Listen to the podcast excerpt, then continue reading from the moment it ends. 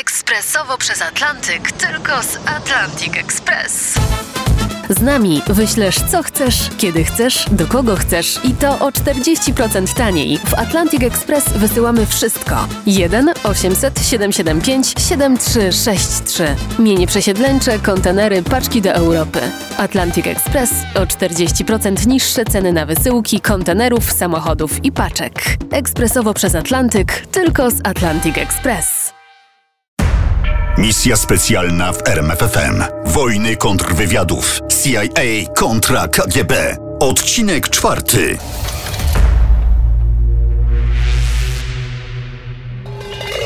Wierzyłem, że zadaniem CIA jest ochrona państwa przed niespodziewanym atakiem. Tymczasem agencja błędnie zinterpretowała wszystkie światowe kryzysy z zeszłego 1950 roku. Oficer wywiadu Tom Polgar dodał do tego jeszcze jedną trafną uwagę. Dorobek w Europie był zły, dorobek w Azji był zły. Agencja miała wspaniałą reputację i fatalny dorobek. Obaj mieli rację. I nie chodziło tu tylko o kryzysy, chodziło również o setki ludzi, niby szpiegów szkolonych przez CIA i przeznaczonych do akcji za liniami wroga, czy to w Korei, czy w Chinach. Zrzucaliśmy ich i traciliśmy z nimi kontakt. Skarżył się Polgar. Ale nie na tym tragicznym epizodzie skończyła się ignorancja CIA. W 1952 roku Frank Wisner opracował i realizował nową, obiecującą operację specjalną. Wisner, oficer z bogatym doświadczeniem w CIA, cechował się ostrym podejściem do problemów politycznych. W czasie pamiętnego kryzysu berlińskiego w latach 48-49 mówił: Stany Zjednoczone powinny wywalczyć sobie drogę do Berlina czołgami i artylerią. Na szczęście dla Europy nie posłuchano go. Ale w Pentagonie i Departamencie Stanu uznano, że znakomicie nadaje się na szefa Wydziału Koordynującego Operacje Specjalne. Do nowego zadania Wisner zapałał wielkim entuzjazmem. Strategię układał w lichym budynku krytym blaszanym dachem tuż obok mauzoleum Lincolna w Waszyngtonie. A ponieważ po korytarzach budynku biegały szczury, nazywano go Szczurzym Pałacem. Ponura rzeczywistość zimnej wojny pokazała jednak, że częściej ludzie Wisnera opłakiwali porażki niż świętowali zwycięstwa. Tym bardziej liczył na sukces w operacji, której celem było wsparcie podziemia niepodległościowego w Polsce. Najpierw oficerowie CIA nawiązali kontakt z emigrantami polskimi w Londynie i w RFN. Potem do Polski poleciały złoto, broń, radiostacje i milion dolarów. A wszystko po to, aby wesprzeć podziemną organizację Wolność i Niezawisłość. Do Wisnera dotarły jakieś niemożliwie wysokie liczby. 500 żołnierzy, 20 tysięcy partyzantów ukrytych w lasach i 100 tysięcy zwolenników. Skąd się wzięły? Wisner po prostu ufał swoim kontaktom, a te były obiecujące. Co pewien czas z Polski przybywali kurierzy. Przywozili wiadomości, co dzieje się w Polsce i jakie są potrzeby głęboko zakamuflowanego podziemia. W przeciwną stronę do Polski posyłano emisariuszy. Korzystano z różnych sposobów, drogą lotniczą, morską czy nawet skacząc ze spadochronem. Wreszcie Frank Wisner zadecydował, aby przesłać do Polski plan strategiczny Wulkan. Wulkan miał zostać zrealizowany w momencie wybuchu III wojny światowej. Plan zakładał zniszczenie sieci komunikacyjnej i głównych fabryk. WIN idzie teraz w górę. Mówił zachwycony Frank Wisner. A szef CIA generał Bedell Smith stwierdził autorytatywnie. Polska to jeden z najbardziej obiecujących obszarów dla rozwoju podziemnego ruchu oporu. Tymczasem w grudniu 52, po trzech latach intensywnej i obiecującej współpracy CIA i WIN, niespodziewanie kontakt się urwał. Frank Wisner nie wiedział, co się dzieje. Radiostacje nie odpowiadały, kurierzy nie pojawiali się w umówionych miejscach. Ta cisza nie zwiastowała niczego dobrego. Po kilku tygodniach niepewności, dokładnie w Sylwestra 1952 roku, polskie radio podało krótki komunikat. Komendanci organizacji Wolność i Niezawisłość przekazali Urzędowi Bezpieczeństwa broń, radiostacje, szyfry i ponad milion dolarów otrzymanych od wywiadu USA. Kilka dni później, już po nowym roku, temat poruszyła Trybuna Ludu, ale nie to było najgorsze. Najgorsze były procesy, które ruszyły już na początku 1953 roku. Aresztowano około 200 ludzi. 55 skazano na długoletnie kary więzienia. 15 opozycjonistów skazano na karę śmierci. Wykonano sześć wyroków. A wszystko przez to, że ktoś w Waszyngtonie spartaczył robotę. Rosjanie i Polacy mieli doskonałe rozeznanie w naszych operacjach, a my mieliśmy dobrze obmyślony plan, tyle że rekrutowaliśmy agentów radzieckich. Dlatego cała ta operacja okazała się gigantyczną katastrofą. Mówił urzędnik CIA John McMahon. On też szczerze przyznał. Za żelazną kurtyną nie mieliśmy żadnych możliwości. Nasz wgląd w Związek Radziecki był zerowy. A zagrożenie rosło. Związek Radziecki był o krok od zbudowania bomby wodorowej. Nadszedł najwyższy czas, aby wyciągnąć wnioski z błędów i przekształcić CIA w profesjonalną służbę wywiadowczą. Pierwszym krokiem w tym kierunku było mianowanie doświadczonego w robocie wywiadowczej Alena Dulsa dyrektorem CIA. Tej nominacji dokonał już nowy prezydent, Dwight Eisenhower. Dopóki ja będę dyrektorem CIA, agencja będzie prowadzić śmiałe, trudne i niebezpieczne operacje. Chwalił się Dulles. Ta zapowiedź spodobała się prezydentowi. Eisenhower, naczelny dowódca aliantów zachodnich w czasie II wojny światowej, dobrze wiedział, jak ważny jest wywiad. Teraz jako prezydent postanowił wykorzystać CIA w walce ze Związkiem Radzieckim. Raz w tygodniu w gabinecie owalnym spotykali się na tajnej naradzie Eisenhower i jego doradcy. Allen Dulles, szef CIA oraz jego brat John Foster, sekretarz stanu, razem zastanawiali się, jak dokopać Moskwie. To, co wykombinowali, realizował Allen Dulles. Postanowiono zacząć robotę z wysokiego C. Powiedz mi, Al, czy potrafisz umieścić szpiega za żelazną kurtyną? Zapytał Eisenhower Dulsa. Jasne, Ike, damy radę. Ale nie dali. Wprawdzie udało się przeszmuglować agenta przez granicę, wprawdzie znalazł lokal konspiracyjny i zaczął już robotę konspiracyjną. Ale rozpracowała go. Pomoc domowa. Od czasów Anny Kareniny Rosjanki są znane z urody. Nic więc dziwnego, że Amerykanin nie mógł się oprzeć urodzie młodej krasotki, która okazała się pułkownikiem KGB. Nie powiodła się ta próba, nie powiodły się kolejne. Postanowiono spróbować innej drogi. Z pomocą przyszli Brytyjczycy. Od końca II wojny światowej MI6 podsłuchiwała rozmowy telefoniczne oficerów radzieckich w Wiedniu. Ta operacja przyniosła MI6 wiele korzyści przy stosunkowo niewielkim nakładzie środków. Postanowili więc podzielić się doświadczeniem z amerykańskim sojusznikiem. Amerykanom spodobał się szalony pomysł Brytyjczyków i postanowili dołączyć do zabawy w głuchy telefon z Rosjanami. A ponieważ największym polem bitwy w czasie zimnej wojny nie był Wiedeń, tylko podzielony Berlin, tam postanowiono uderzyć. Operacji nadano kryptonim Jointly. Jej celem było znalezienie odpowiedzi na pytanie, które dręczyło prezydenta Eisenhowera. Czy uda się uniknąć atomowego Pearl Harbor? W tym celu zamierzano wykopać długi na 470 metrów tunel, który doprowadzi do kabli telefonicznych używanych przez oficerów radzieckich w Berlinie Wschodnim. Tunel miał być na tyle szeroki i wysoki, aby zmieścili się w nim ludzie i sprzęt do nagrywania 200 magnetofonów szpulowych. Zamierzano podsłuchiwać rozmowy wychodzące z radzieckiej kwatery głównej w Zosen pod Berlinem. Oraz rozmowy między Moskwą a ambasadą radziecką w Berlinie.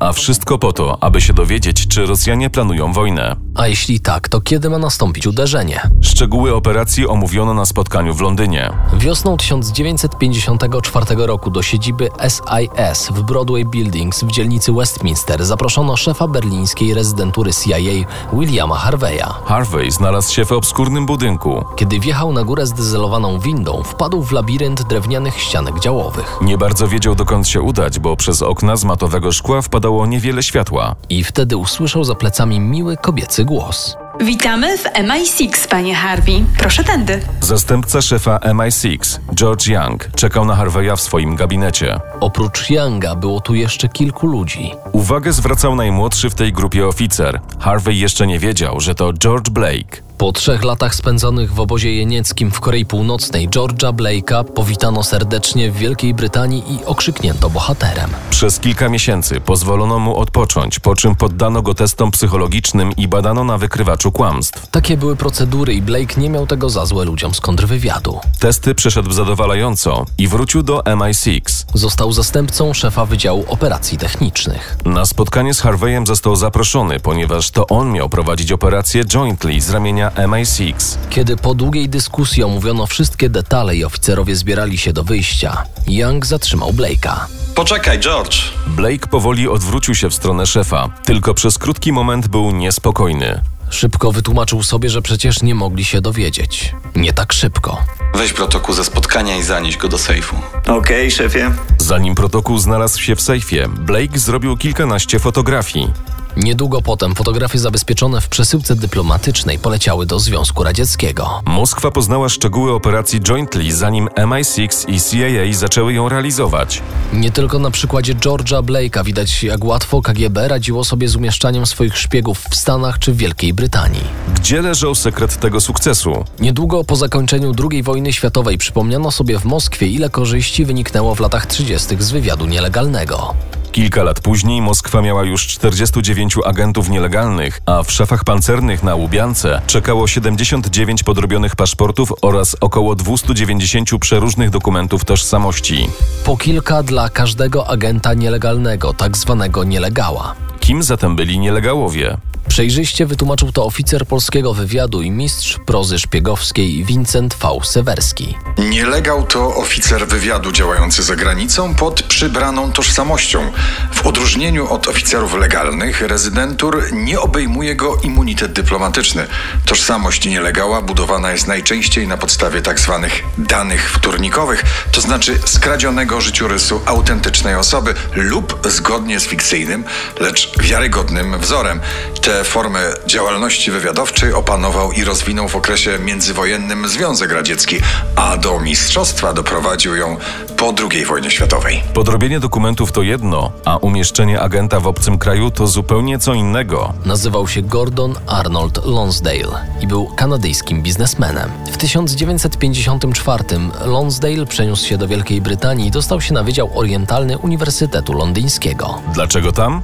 Ponieważ na tym wydziale potajemnie szkolono pracowników brytyjskiego MSZ i wywiadu MI6, ludzi, którzy później mieli wykonywać zadania na Bliskim Wschodzie. Ale co miał z tym wspólnego kanadyjski biznesmen? Oczywiście nic. Z tym zastrzeżeniem, że Lonsdale nie był tym, za kogo się podawał. Naprawdę nazywał się Conon Mołody i był Rosjaninem. W dzieciństwie długo mieszkał w Stanach Zjednoczonych, gdzie nauczył się języka angielskiego i przyswoił sobie mentalność Amerykanów. Jeszcze przed wojną światową wrócił do Związku Radzieckiego i zgłosił się do NKWD. Po wojnie przeszkolono go na nielegała. To wówczas zmienił się w Gordona Lonsdale'a. Na dokumenty zmarłego w 1943 roku Gordona Lonsdale'a trafili agenci NKWD podczas wojny w Finlandii. Jak się okazało, prawdziwy Lonsdale był synem Kanadyjczyka i Finki. Po rozwodzie matka wróciła z synem do Finlandii. Przeszkolony przez wywiad młody Vel Lonsdale wyjechał do Kanady. Tam mieszkał przez rok, aby uwiarygodnić swój nowy życiorys. Musiałem przyzwyczaić się do mojej legendy. Oczywiście legenda nie może przewidzieć absolutnie wszystkich drobiazgów i pytań, które mogą się pojawić. Dlatego często trzeba improwizować. Opowiadał później dziennikarzom fałszywy Lonsdale. Młody był człowiekiem bez żadnych specjalnych znaków. Wszystko jest przeciętne. Wzrost, budowa ciała, nos, oczy, wszystko było przeciętne. Nie miał też żadnych szczególnych cech narodowych. Z łatwością mógł chodzić za Anglika, Francuza, Skandynawa, Niemca czy Słowianina. Zauważył dziennikarz Leonid Kolosow. Lonsdale dostał pseudonim Ben. Zadaniem Bena na Wydziale Orientalnym Uniwersytetu w Londynie było zidentyfikowanie spośród studentów zachodnich oficerów wywiadu, zebranie danych osobowych. Po roku Lonsdale został współpracownikiem właściciela fabryki automatów do sprzedaży gum do rzucia. Jako biznesmen dużo podróżował do krajów europejskich, gdzie podpisywał kontrakty, ale w rzeczywistości tworzył sieć agentów. Jego szpiedzy poszukiwali dokumentów i wiadomości na temat energii atomowej, technologii odrzutowych oraz radarów. Ze wszystkimi zdobytymi informacjami i dokumentami Lonsdale szedł do Cohenów. Cohenowie Morris i Lona byli Amerykanami, a zarazem nielegalnymi agentami KGB. Po aferze ze szpiegami atomowymi w USA w 1950 roku KGB ich ewakuowało i ukryło. Zostali przeszkoleni jako nielegałowie i otrzymali nowozelandzkie paszporty na nazwiska Petera i Helen Krogerów. Pisał oficer KGB Paweł Sudopłatow. Nie wrócili już do Stanów. KGB wysłało ich do Wielkiej Brytanii. Zamieszkali w Londynie i założyli antykwariat. Ze swego domu prowadzili radiową i techniczną obsługę Longdale'a. To oni fotografowali dokumenty przynoszone przez Lonsdale'a i przygotowywali przesyłki do Moskwy. Po czterech latach Lonsdale przywłaszczył sobie kolejną tożsamość.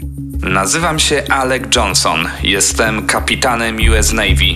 Zostałem oddelegowany do Wielkiej Brytanii, by koordynować wspólne projekty techniczne przeznaczone dla naszych flot. Tak zyskał zaufanie Harego Houghtona, szefa Departamentu Służby Cywilnej w bazie Royal Navy w Portland. Efektem był dostęp do tajnych dokumentów. 17 tysięcy stron na temat możliwości bojowych i perspektyw najważniejszych flot NATO. Moskwa poznała materiały dotyczące nuklearnego okrętu podwodnego Dreadnought oraz rozmieszczenia natowskich stacji sonarowych i radarów. W razie wojny Czerwona Flota mogłaby niezauważona przekraść się na Atlantyk, główny szlak transportowy natowskich flot. Oficer KGB, który pracował z Lonsdale'em, przyznał. Myślę, że Moskwa wiedziała o brytyjskiej flocie okrętów podwodnych nie mniej niż sama królowa Elżbieta. Na przykład cała seria naszych echosond została wykonana na podstawie wzorów angielskich. Nie szukałem ekonomicznej, militarnej czy politycznej słabości Wielkiej Brytanii, by zadać im cios. Tłumaczył Lonsdale. Wszystkie moje działania miały na celu tylko zapobiec konfrontacji Związku Radzieckiego z Wielką Brytanią. Kontrwywiad brytyjski MI5 zwrócił uwagę na Lonsdale'a dopiero w 1960 roku. Po pięciu latach jego szpiegowskiej kariery. Jak trafili na jego trop? Funkcjonariusze Scotland Yardu zaobserwowali podejrzane spotkanie Houghtona na Waterloo Road z nieznaną osobą, której przekazał celofanową torbę. W zamian otrzymał kopertę 4 na 3 cala. Houghton został objęty obserwacją, a następnie ustalono, że nieznaną osobą jest Sir Gordon Arnold Lonsdale, biznesmen. Postraszony przez oficerów MI5, Houghton zgodził się na współpracę. Na polecenie oficerów kontrwywiadu umówił się na spotkanie z Lonsdale'em. Spotkali się 7 stycznia 1961 roku. W momencie przekazania tajnych dokumentów na temat atomowych okrętów podwodnych Lonsdale'a aresztowano. Prawdziwy dramat naszej pracy, mówił Lonsdale, tkwi w niezwykle niebezpiecznej istocie wszystkich naszych działań za granicą. Wszyscy wiemy, że jeśli nam się nie uda, nie zostaniemy oszczędzeni. Dwie godziny później kontrwywiad w towarzystwie policjantów zapukał do mieszkania małżeństwa Cohenów. Sąd skazał ich na 20 lat, ale w 1969 zostali wymienieni na aresztowanego w Związku Radzieckim agenta brytyjskiego MI5. To były jedyne ofiary. Wszelkie wysiłki MI5, mające na celu zidentyfikowanie innych agentów Bena Lonsdale'a, zakończyły się niepowodzeniem. Gordona Lonsdale'a, czyli Conona Młodego, skazano na 25 lat więzienia. Jednak po trzech latach, w 1964 roku, wymieniono go na agenta MI6 skazanego w Moskwie na 8 lat więzienia. Po latach, kiedy otworzono tajne archiwa, okazało się, że niepowodzenie Lonsdale'a miało jeszcze jedną przyczynę. To pułkownik Michał Goleniewski, agent CIA w UB, sprzedał Amerykanom informacje o oficerze brytyjskiej marynarki Houghtonie, pseudonim Szach i o Lonsdale'u. Goleniewski znał również tożsamość radzieckiego agenta w wywiadzie RFN. Nazywał się Heinz Felfe i przez 10 lat informował Moskwę, co zamierza rząd federalny i jakie plany ma NATO. Goleniewski współpracował z CIA od 1959 roku pod pseudonimem Sniper. Kontaktował się listownie. Ten sposób zdawał egzamin, więc wydawało się, że współpraca potrwa długo. Tymczasem w styczniu 1961 roku KGB przysłało do Warszawy depeszę. W strukturach UB działa kred CIA. Odnaleźć, zneutralizować, o wynikach natychmiast meldować. Goleniewski nie miał wątpliwości, że chodzi o niego. Dowiedział się, że Moskwa otrzymała ostrzeżenie z Londynu. Domyślił się, spod czyjej ręki wyszło. To musiał być ten skór... Blake. George Blake. Nie było czasu na drobiazgi. Liczył się każdy dzień, być może każda godzina. Goleniewski, trzymając nerwy na wodzy, wyjechał do Berlina. Udało mu się przejść przez ściśle strzeżoną granicę. To znaczyło, że jeszcze go nie szukają, jeszcze UB nie wpadło na jego trop. W Berlinie Zachodnim zgłosił się do rezydentury CIA. Od razu powiedział, kim jest i co ma do zaoferowania. W zamian za bezpieczny azyl poinformował CIA o kolejnym radzieckim szpiegu. Na trzy lata straciliście z oczu George'a Blake'a. Mówił do oficerów MI5. Ponieważ odpowiedziała mu cisza, kontynuował. Rosjanie wiedzieli o tej operacji od początku, a nawet wcześniej. Jak długo wodzili was za nos? Pyta pan, jak długo pozwolili nam podsłuchiwać? 11 miesięcy. To teraz się zastanówcie, jaką wartość ma nagrany przez was materiał. Do dziś nie wiadomo, czy świadoma podsłuchu KGB podsuwała Amerykanom fałszywe informacje. Na ten temat zdania oficerów wywiadu i historyków są podzielone. Jedno jest jednak pewne. Nigdy CIA nie natrafiło na cokolwiek, co sugerowałoby, że Związek Radziecki zamierza rozpocząć wojnę. Misja specjalna w RMFFM. Na tropie największych tajemnic historii.